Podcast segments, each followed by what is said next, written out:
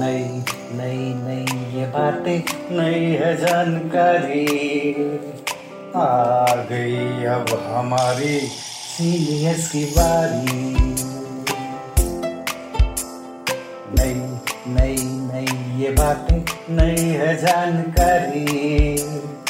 आ गई अब हमारी सीनियर्स की बारी। इनके अनुभव से अपनी बदली दुनिया सारी। इनके अनुभव से अपनी बदली दुनिया सारी। टाटा टाटी नाना नानी करते बातें प्यारी। सुन लो तुम, समझ लो तुम। हाँ सुन लो तुम, समझ लो तुम।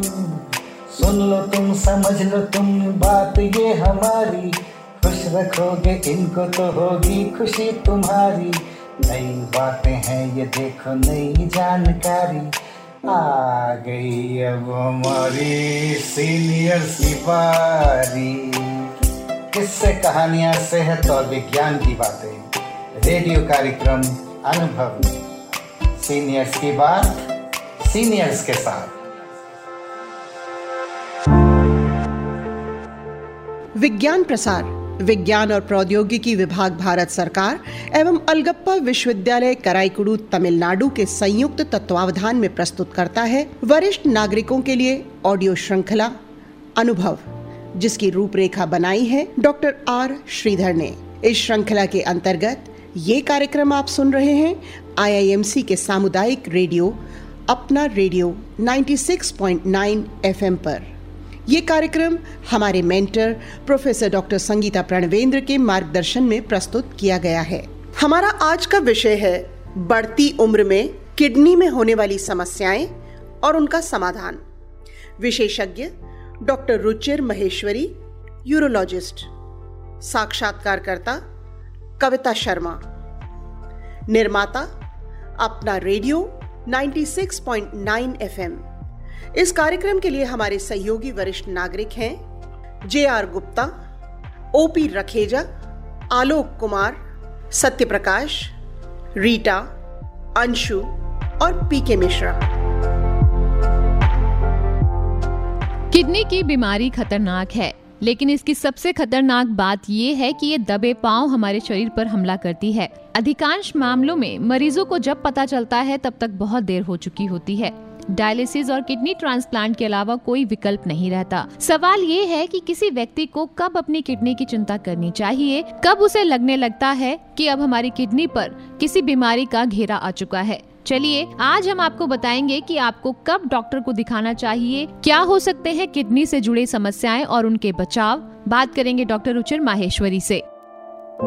डॉक्टर रुचिर माहेश्वरी, सबसे पहले तो स्वागत है आपका हमारे कार्यक्रम में। धन्यवाद। सर जैसे कि हम सब जानते हैं कि किडनी हमारे शरीर का एक बहुत ही महत्वपूर्ण अंग है लेकिन ये किस तरह से काम करती है सबसे पहले हम आपसे जानेंगे। किडनी का हम ज़्यादातर लोगों को पता है किडनी की खून की सफ़ाई करके पेशाब बना के निकालती है। लेकिन किडनी का एकमात्र यही काम नहीं होता और भी कई सारे काम होते हैं। किडनी हमारे ब्लड प्रेशर को मेंटेन करने में महत्वपूर्ण भाग अदा करती है। गुर्दा जो हमारे शरीर में खून होता है रेड ब्लड सेल्स उसको बनना है नहीं बनना उसका सिग्नल भी किडनी देती है। विटामिन डी का एक्टिवेशन करती है। जब हम कहते हैं धूप में विटामिन डी बनता है, वो सही बात है, लेकिन किडनी होती है, उसको एक्टिव फॉर्म में लाती है ताकि वो शरीर के अंदर काम कर सके। इसके अलावा शरीर के अंदर एसिड बेस का बैलेंस बनाना, नमक की मात्रा को बना के रखना और शरीर के अंदर पानी को भी अनुकूल स्थिति में रखना, ये सब काम भी किडनी का होता है। डॉक्टर साहब लेकिन अगर हम बढ़ती उम्र में किडनी से संबंधित बीमारियों की बात करें तो हम्म। बढ़ती उम्र में यानी वरिष्ठ नागरिक जो साठ से ऊपर के हो जाते हैं उस एज में अगर उनको बीमारियाँ होती हैं तो वो कौन कौन सी बीमारियाँ ज़्यादा होती हैं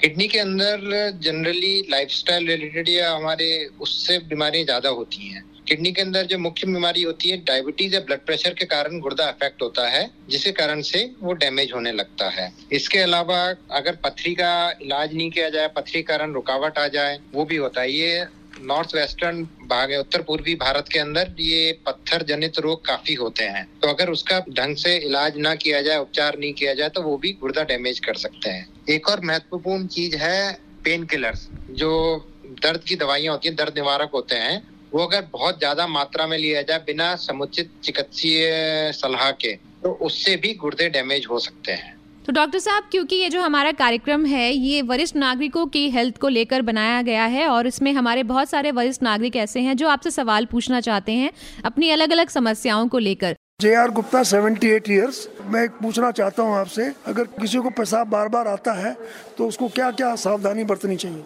बार बार पेशाब आ रहा है तो एक चीज़ होती है आपको डायबिटीज़ तो नहीं है। डायबिटीज़ या मधुमेह के कारण भी लोगों को बार बार पेशाब आता है। दूसरा होता है उम्र बढ़ने के साथ में कुछ लोगों के अंदर प्रोस्टेट ग्रंथि बढ़ जाती है जिसके कारण से पेशाब की थैली पे असर पड़ता है और पेशाब पूरा खाली नहीं होता है बार बार जाना पड़ता है। और तो- कारण होते हैं यदि हृदय रोग हो या लिवर कुछ कमज़ोर हो रहा हो तो इसके कारण से भी कई बार पेशाब बार बार जाना पड़ता है। तो ये किडनी संबंधित बीमारी हो सकती है या नहीं हो सकती? किडनी संबंधी उसका असर गुर्दे पे पड़ता है जिसके कारण से बार बार पेशाब जाना पड़ता है। प्रोस्टेट अगर बढ़ जाती है और गुर्दों पे दबाव पड़ना शुरू होता है तो उससे भी गुर्दे खराब हो सकते हैं। जी अगले प्रश्न की ओर बढ़ेंगे। अगला हमारा सवाल है एक वरिष्ठ नागरिक आपसे जानना चाहते हैं। मेरा नाम ओपी रखीजा है मेरी उम्र सेवेंटी ईयर्स है। किडनी खराब है ये सही से काम नहीं कर रही है मेरे को क्या करना चाहिए? डॉक्टर को मिलना पड़ेगा तो कुछ खून की जाँच पेशाब की जाँच व अल्ट्रासाउंड होती हैं जिनको हम करवा के पता करते हैं कि कहाँ पे तकलीफ़ है और उसका किस प्रकार से इलाज किया जा सकता है। ये तो था इनके प्रश्न का उत्तर। अगला सवाल जो है वो एक वरिष्ठ नागरिक आपसे जानना चाहते हैं। मेरा नाम आलोक कुमार सिंह है। मेरी उम्र छियासठ साल है और मेरा सवाल जो है किडनी के लिए है कि मुझे शुगर है तो क्या मेरी किडनी पर भी इसका कोई असर हो सकता है? प्लीज़ मुझे बताइए। अगर शुगर हमारा जो है, हमने पूरा इलाज नहीं कराया है और वो कंट्रोल्ड नहीं है तो उसका सीधा सीधा असर गुर्दे पे पड़ता है। इवन गुर्दा खराब होने का एक महत्वपूर्ण कारण है। तो इसके लिए आपको अपने शुगर डायबिटीज़ का पूरा इलाज कराना चाहिए, शुगर को कंट्रोल में रखना चाहिए। सबसे महत्वपूर्ण चीज़ ये है। जी डॉक्टर साहब किडनी समस्याएँ जो होती हैं क्या उनके कोई लक्षण होते हैं? क्योंकि किडनी अंदर रहती है तो हमें बाहर पता चलता नहीं है। तो किस तरह से कोई भी व्यक्ति पहचाने कि अब कोई समस्या जो है वो उत्पन्न हो रही है हमारे शरीर में? गुर्दा शुरुआत में गुर्दे की जो समस्या होती है वो काफ़ी हद तक बिना लक्षणों के होती है साइलेंट होती है। लेकिन अगर व्यक्ति ध्यान दे तो उसको ज़रूरत से जल्दी थकान होनी शुरू हो जाएगी। पैरों में सूजन आने लगती है या शरीर पे सूजन आने लगती है, पेशाब की मात्रा बढ़ जाती है, पेशाब साफ़ नहीं होता है, पेशाब में जलन हो सकती है, पेशाब में झाग आ सकते हैं, ब्लड प्रेशर बढ़ सकता है जिस कारण सिर में दर्द हो सकता है, सांस में तकलीफ़ हो सकती है, चेहरों पे या आँखों के नीचे सूजन आ सकती है। ये कुछ एक लक्षण है जिससे आदमी को पहला संकेत मिलता है कि कहीं कुछ चीज़ ठीक नहीं है। और इसके लिए अगर आप तुरंत चिकित्सीय परामर्श लेंगे किसी डॉक्टर से मिल लेंगे और आपकी पूरी जाँच हो जाए तो कई बार चीज़ें जल्दी पकड़ में आ जाती हैं और इलाज हो सकता है। जी तो सर जैसे आपने बताया कि किडनी की समस्याएँ हमारा अधिकतर जो हमारे टॉयलेट से जुड़ी हुई हैं तो क्या हमें उस पर हमेशा मॉनिटर करना चाहिए कि वो किस तरीके से है? हाँ अगर थोड़ा सा ध्यान रखेंगे तो कोई दिक्कत नहीं आती है। एक चीज़ अगर पेशाब में जलन हो रही है पेशाब में खून आ रहा है तो इसका मतलब भी कहीं कुछ चीज़ गड़बड़ है और आपको जल्दी से जल्दी किसी चिकित्सक से मिल लेना चाहिए। जी। डॉक्टर रुचिर अपने अगले सवाल की ओर बढ़ते हैं। अगला हाँ सवाल ये है मेरा नाम सत्य प्रकाश है उम्र मेरी पैंसठ साल है। मैं स्वस्थ हूँ इसलिए मुझे किडनी की बीमारी नहीं हो सकती। ये बात कहाँ तक सही है? देखिए, कहीं पे ज़िंदगी में किसी भी चीज़ की कोई गारंटी नहीं होती है। आप स्वस्थ हैं, आप एक अच्छी दिनचर्या व्यतीत कर रहे हैं, आपका लाइफस्टाइल हेल्दी है, आप खाने पीने में ठीक है, लेकिन फिर भी कई चीज़ होती हैं जो एनवायरमेंट रिलेटेड या जेनेटिक होती हैं। अनुवांशिकी जो आपके पेरेंट्स में ग्रांड पेरेंट्स में या परिवार में चल रही है, या आजकल के खान पान से भी कुछ चीज़ें हो जाती हैं। तो इसलिए बीच बीच में अपने जाँच कराते रहना एक अच्छी सावधानी है। सीरम क्रिएटिन जो है ये सर हम्म। क्या है और किडनी की समस्याओं या किडनी के लिए कितना ज़रूरी है? सीरम क्रेटनिन एक पैमाना है जो हमको बताता है हमारा गुर्दा किस तरह काम कर रहा है। क्रेटनिन जो है शरीर में नॉर्मल मेटाबॉलिज्म द्वारा उत्पन्न होता है और वो पेशाब के रास्ते बाहर निकलता है। गुर्दा उसको जो स्वस्थ गुर्दा होता है वो उचित मात्रा में छान के उसे पेशाब के रास्ते बाहर निकाल लेता है जिस कारण से ब्लड के अंदर एक निश्चित मात्रा में बना रहता है। हम्म। एक उसकी रेंज होती है जिसमें बना रहता है वो लेबोरेटरी टू लेबोरेटरी थोड़ा डिफर कर सकता है उनकी मशीन के हिसाब से। लेकिन अगर गुर्दे का काम कमज़ोर हो जाता है गुर्दे की कार्य प्रणाली खराब होने लगती है तो गुर्दा उसको पूरा छान के पेशाब के रास्ते बाहर नहीं निकाल पाता है जिसके कारण से वो शरीर के अंदर बढ़ना शुरू हो जाता है। तो हम ब्लड टेस्ट जब कराते हैं तो उसके अंदर क्रिएटिनिन की लेवल बढ़ा हुआ नज़र आता है जो इस बात को संकेत देता है कि गुर्दा काम नहीं कर रहा है। तो सर इस स्थिति में क्या क्या जोखिम हो सकते हैं? अगर आपका गुर्दा ढंग से काम नहीं कर रहा है तो आपका ब्लड प्रेशर बढ़ने लगेगा आपके शरीर से गंदगी साफ़ नहीं होगी आपको हो सकता है कि भूख लगनी कम हो जाए अपच हो जाए खाना देख के जी घबराने लगे उल्टी आने का मन करने लगे आपकी हड्डियाँ कमज़ोर होने लगती हैं और एक तरह से पूरा शरीर ही खराब होने लगता है। तो सर इसके लिए फिर कितने कितने वक्त पे जाना चाहिए टेस्ट कराने के लिए या डॉक्टर के परामर्श की ज़रूरत हमें कितने कितने वक्त पे होनी चाहिए? जब पहली बार डॉक्टर के पास आते हैं तो आपके सारे टेस्ट करके देखता है क्या स्थिति है। तो उसके हिसाब से आपकी बीमारी में कितना चांस है कि पूरी रिकवरी हो जाए या क्या संभावना है कि रिकवरी ना हो पाए हम किसी और चीज़ की आवश्यकता पड़े। तो उसी मरीज़ के हिसाब से बताया जा सकता है व्यक्ति विशेष के हिसाब से बताया जाता है। जी। डॉक्टर रुचिर हम अपने अगले सवाल की ओर बढ़ेंगे। अगला हमारा सवाल है एक वरिष्ठ नागरिक आपसे पूछना चाहते हैं। मेरा नाम रीटा है और मैं सत्तर साल की डॉक्टर साहब सुना है कि हमें किडनी ठीक तभी काम करती है जब हम बहुत ज़्यादा पानी पीते हैं। क्या ये सच है?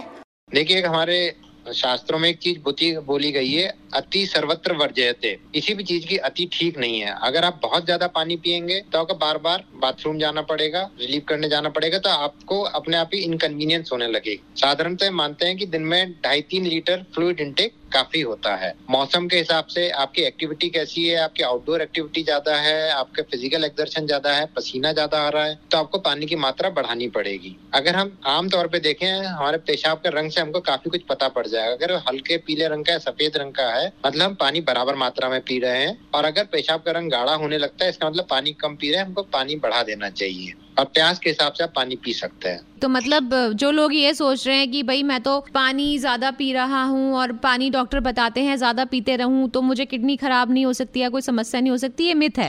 हाँ किसी भी चीज़ की अति खराब है। मैंने ऐसे लोगों को भी देखा है जो दिन में आठ आठ दस दस लीटर पानी पीते हैं फिर आके समस्या बोलते हैं कि साहब मुझे तो हर आधे घंटे में बाथरूम जाना पड़ता है। जी। जब पता करते तो मालूम पड़ता है कि वो पानी इतना ज़्यादा पी रहे हैं जो ज़रूरत से ज़्यादा है। अगर इतना ज़्यादा पानी पियेंगे जिसको शरीर की ज़रूरत नहीं है तो स्वस्थ गुर्दे उसको बाहर निकालते जाएँगे। तो आपको बार बार जाना पड़ेगा। हाँ अगर किसी का गुर्दा खराब है और वो पानी ज़्यादा पीता है तो फिर उसके शरीर में सूजन होने लगती है जिससे हार्ट पे लंग्स पे दबाव पड़ने लगता है और दिक्कत आ जाती है। अपने अगले सवाल की ओर बढ़ते हैं। मेरा नाम अंशु है मैं 58 इयर्स की हूँ और मुझे गोल्ड ब्लाइडर में ना स्टोन है। तो मैं पूछना चाहती हूँ कि मुझे वैसे अभी पेन वाला नहीं होता। मैं ऑपरेशन करवाऊँ कि नहीं? आप मुझे क्या राय देंगे? पित्त की थैली का अलग स्पेशलिस्ट होते हैं जो जीआई सर्जन होते हैं जनरल सर्जन होते हैं वो आपको इसके बारे में अच्छा बता सकते हैं। बट सर अक्सर हमने देखा है कि जो पित्त की थैली का लोग ऑपरेशन भी करवा लेते हैं उनकी जो समस्याएँ होती हैं लाइक वॉमिटिंग की और कुछ भी चीज़ डाइजेस्ट नहीं करने की वो सर ज्यो की तो कई बार बनी रहती है लेकिन कहते ये है कि अगर आपने पित्त की थैली का ऑपरेशन नहीं कराया तो आपको ज़्यादा दर्द में रहना पड़ेगा लेकिन समस्या तो वैसे की वैसी ही रहती है बाद में भी। पित्त की थैली जब खराब हो जाती है तब उसके अंदर पथरी बनती है।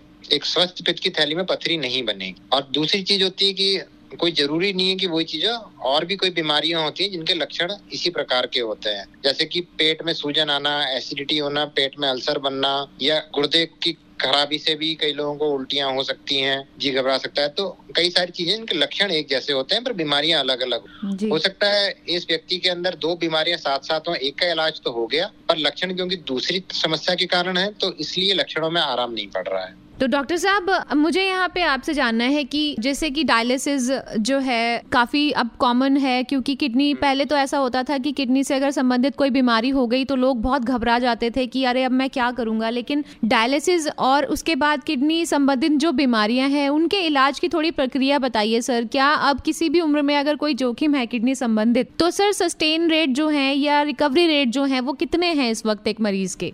देखिए, किडनी में दो तरीके से खराब होती है। एक तो होती है एक्यूट किडनी इंजरी जो किसी कारण से गुर्दा क्षतिग्रस्त हो गया है, बीमारी में आ गया है, जिसको हम इलाज द्वारा ठीक कर सकते हैं। दूसरा होता है परमानेंट इंजरी या क्रोनिक किडनी डिज़ीज़ जिसमें गुर्दा परमानेंटली डैमेज हो गया है और अभी किसी प्रकार से ठीक नहीं हो सकता है। डायलिसिस एक प्रक्रिया होती है जिसके अंदर हम गुर्दे को सपोर्ट करते हैं। ये शरीर में से गंदगी साफ़ नहीं हो पाती है तो डायलिसिस मशीन के द्वारा हम लोग शरीर की गंदगी को साफ़ करते हैं। लेकिन गुर्दे के, जैसा मैंने आपको पहले भी बताया चार पाँच और भी महत्वपूर्ण कार्य होते हैं। जब एक्यूट इंजरी होती है या गुर्दा किसी बीमारी कारण से काम नहीं कर रहा होता है, हमको कुछ टाइम के लिए सपोर्ट करना होता है तब उसको डायलाइज कराते हैं, जब तक कि गुर्दा दोबारा काम करना शुरू ना कर दे। वो एक चीज़ है। जिनका गुर्दा परमानेंटली डैमेज हो गया है तो उसके लिए हम रीनल रिप्लेसमेंट थेरेपी बोलते हैं, यानी कि गुर्दे का काम को किसी और से सपोर्ट करना। उसमें डायलिसिस परमानेंट होता है। आपको लगातार कराना पड़ता है, हफ़्ते में दो से तीन बार कराना पड़ता है। और डायलिसिस के अलावा जो दूसरा विकल्प है, वो होता है किडनी ट्रांसप्लांट का, जिसके अंदर आपके परिवार में कोई भी संबंधी आपको गुर्दा स्वेच्छा से दान कर सकता है।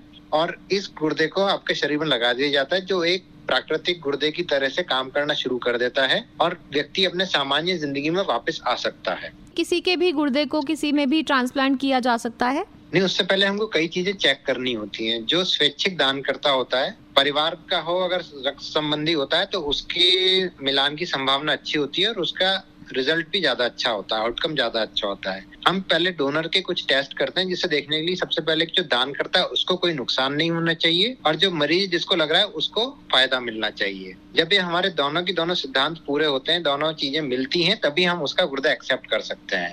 जी। इसके अलावा भारत देश के अंदर कई स्ट्रिक्ट नियम है ताकि जो गुर्दा दान करने वाला है उसमें किसी भी व्यक्ति का शोषण ना हो। तो उसको भी पूरा करने के लिए कुछ इनके लीगल फॉर्मेलिटीज पूरी करनी पड़ती है। फिर एक हॉस्पिटल की या स्टेट की ऑथराइजेशन कमेटी होती है, जो उनके सारे डॉक्यूमेंट्स को जांचती है और ये देखती है कि इसके अंदर कोई प्रॉब्लम तो नहीं है, ये स्वेच्छा से दान कर रहा है, परिवार का है, तभी उसे एक्सेप्ट किया जाता है। तो जब वो अप्रूवल मिल जाए और बाकी सारे कंडीशंस मीट आउट हो जाती हैं, तब हम गुर्दा लेके लगा सकते डॉक्टर साहब, बहुत अच्छी जानकारी आपने हमें दी। अगले सवाल की ओर बढ़ते हैं। अगले वरिष्ठ नागरिक की समस्या ये है डॉक्टर साहब, मैं पी के मिश्रा। मेरा उम्र 62 इयर्स है। मुझे पेशाब कम आता है। ज़्यादातर पीला आता है।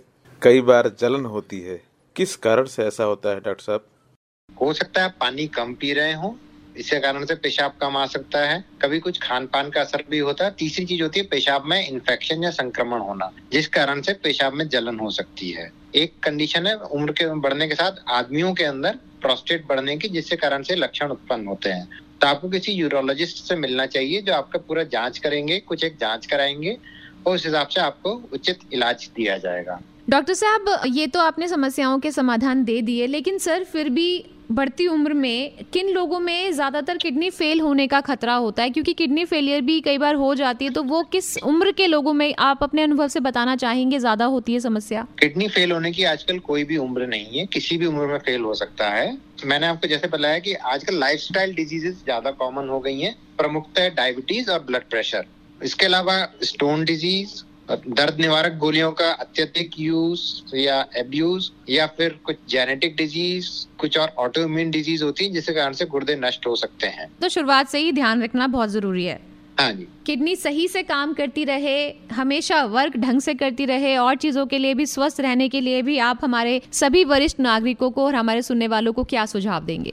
देखिए सबसे महत्वपूर्ण चीज़ है एक हेल्दी लाइफस्टाइल नियमित लाइफस्टाइल दिनचर्या आपका रोज एक्सरसाइज करनी चाहिए खाना पीना मौसमी फल सब्ज़ी ये सब आपके अगर कोई और बीमारी तो उस हिसाब से जो परहेज है उसको ध्यान में रखना चाहिए अपना खाना पीना रेगुलर होना चाहिए भारत देश की जो खूबसूरत चीज़ है कि यहाँ पे हर मौसम के हिसाब से अलग फल सब्ज़ी आते हैं। अगर आप उनको भी प्रॉपर यूज़ करते हैं और सब चीज़ नियमित रखते हैं, कोई भी चीज़ बहुत ज़्यादा नहीं, कोई भी चीज़ बहुत कम नहीं तो ये चीज़ एक हेल्दी बॉडी को मेंटेन करने के लिए अच्छी होती है। और किसी को अगर कोई बीमारी है तो उसका नियमित रूप से आपके जो स्पेशलिस्ट डॉक्टर्स हैं, उनसे मिलते रहें और अपना फॉलोअप रेगुलर रखें।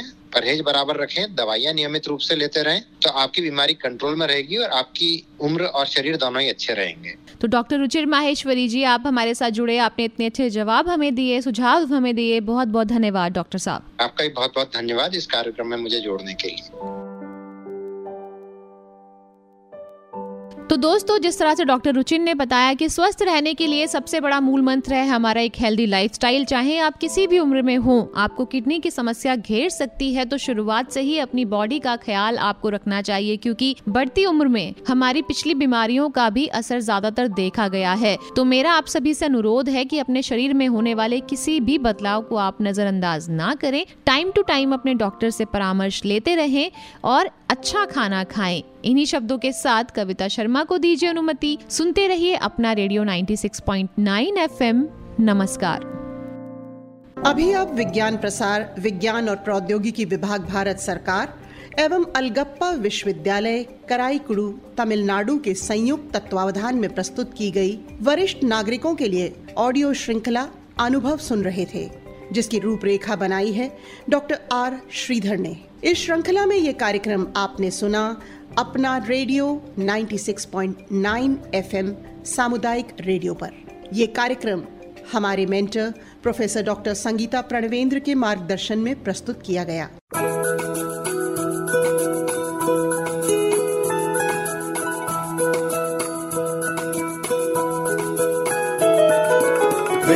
ख्वाहिशें मेरे अरमान, मेरा बस यही सपना। ज़िंदगी में हर कोई समझे हम सफ़र मुझे अपना अपना, बस अपना।